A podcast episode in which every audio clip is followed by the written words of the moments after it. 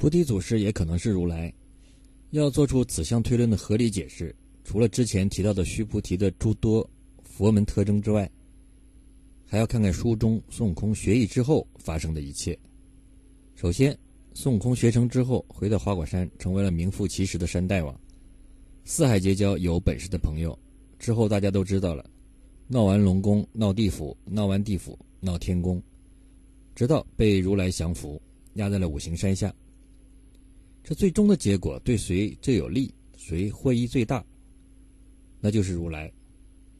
如来本只是掌管地界四大部洲的一个地方性的领导人物，虽然有大法力，但是在天庭的地位仅仅是五方五老之一，排名和观音等同。如来独自安天之后，在天庭的地位和影响力大幅度的提高，以至于后来发起的明显是为了扩张的取经。得到了天庭玉帝的大力支持，一路派人保护，越有事情一概出手协助，毫无保留。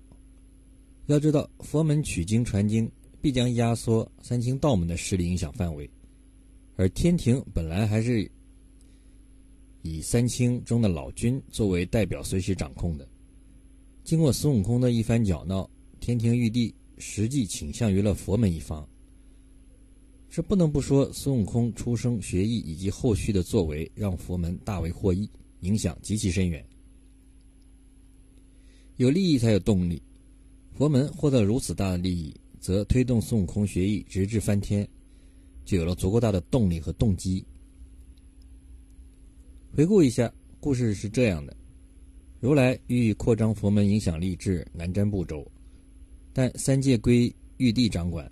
而自己在天庭的影响力很小，法力强大的如来自是心中不甘，于是如来变身菩提，传译悟空，并给其取了依据佛门规则的法号名姓。所传授悟空的记忆完全在如如来的掌握之中，什么筋斗云等等，如来自己皆有破解之法。在这之后，回雷音寺继续主持佛门，再没以菩提身份出现，文中对菩提也再没提及。待孙悟空自封齐天大圣、大闹天宫之后，如来借机出手，降服了孙悟空，扬名立万，影响力大增。时机成熟后，发起了取经，最终成功将佛经传到了南瞻部洲，又将石猴收归了自己门下，做了护法。如来说，很好的解释了以下一些现象：首先，如来曾经说过：“犀牛贺州者，不贪不杀，养气乾灵，虽无上真，人人固受。”这里如来说西牛贺州没有上等真仙，那么作为法力无边的佛门首圣，居然还不知道有个利剑明心大法师的菩提存在，并且收了徒不计其数吗？这不太可能。而且连周边的普通人也能够听祖师讲法，很明显祖师没有隐藏自己。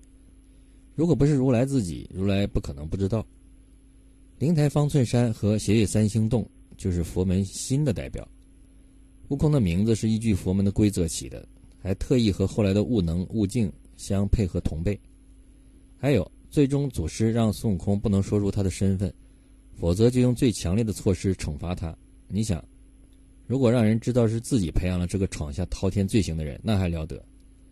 连他的打扮和徒弟打扮都是变成了符合道门的特征，用于掩饰身份，并且一开始如来就已经知道或者安排好了孙悟空的后续行为历程。另外还有其他佐证。在第十九回中收了八戒，路遇乌巢禅师。唐僧问他西天大雷音寺在哪里，有多远？问了三遍，禅师就是不答，只说远嘞。最后道：多年老石猴那里怀嗔怒，你问那相识，他知西去路。禅师为什么要说孙悟空知道西天路？孙悟空本来并没有去过，说明禅师知道孙悟空曾经在如来那里待过。第五十五回，蝎子精道：孙悟空。你好不识进退，我便认得你，你是不认得我。你那雷音寺里的佛如来也还怕我嘞，谅你这两个毛人，到到哪里都上来，一个个仔细看打。隐含了在灵山的蝎子精曾经见过孙悟空，在第三十四回，孙悟空变成一个小妖去请九尾狐狸精，走到门口哭了起来。为何而哭？原文说他放眼便哭，心却想到。老孙既显手段，变作小妖，来请这老怪，没有个直直的占了说话之理，一定见他磕头才是。我为人做了一场好汉，只拜了三个人：西天拜佛祖，南海拜观音，两界山师傅救了我，我拜了他四拜。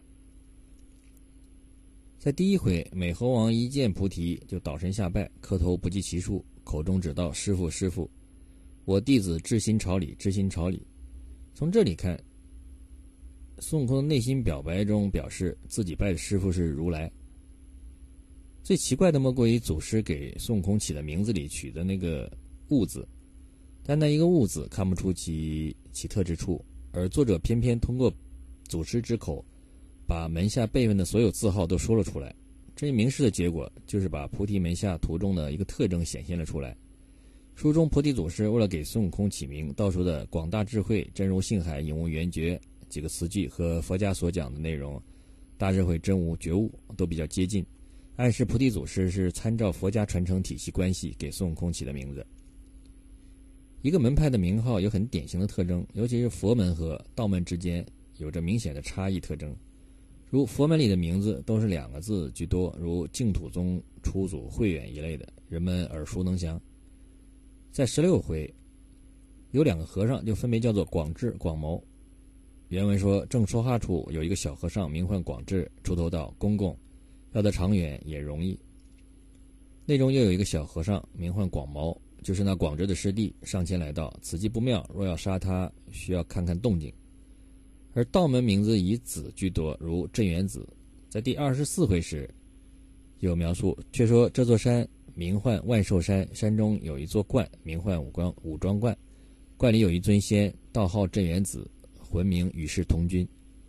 有个有趣的现象是，佛门的二弟子也叫某某子、金蝉子，这并非巧合，而是与佛道三教互相融合的思想有关系。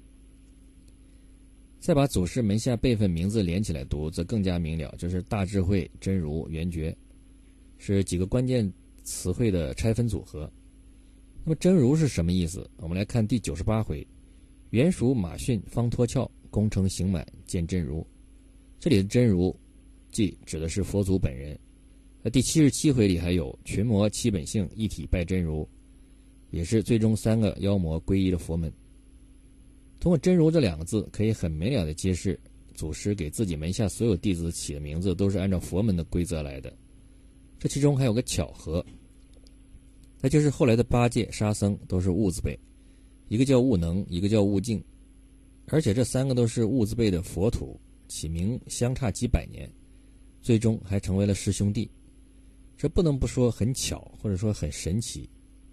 可是世界上本没有那么多巧合与神奇的事情。这一切不能不令人揣测，是事先早已经安排好的结局。综上所述，无论从行为还是动机以及结果来看，孙悟空的师傅有可能是如来。这一假说也支持须菩提就是如来的座下弟子须菩提本人，其承接了如来的使命，安排了这一切。唯一无法解释的就是为何其要讲三教之法，而不是单单只讲佛法。但这一点也可以从其为了掩隐藏和掩饰自己的身份的角度出发来解说。只是须菩提应该对道法和其他法术不是太了解，才合乎情理。现在好像菩提祖师更有可能是如来，但是也有可能是太上老君。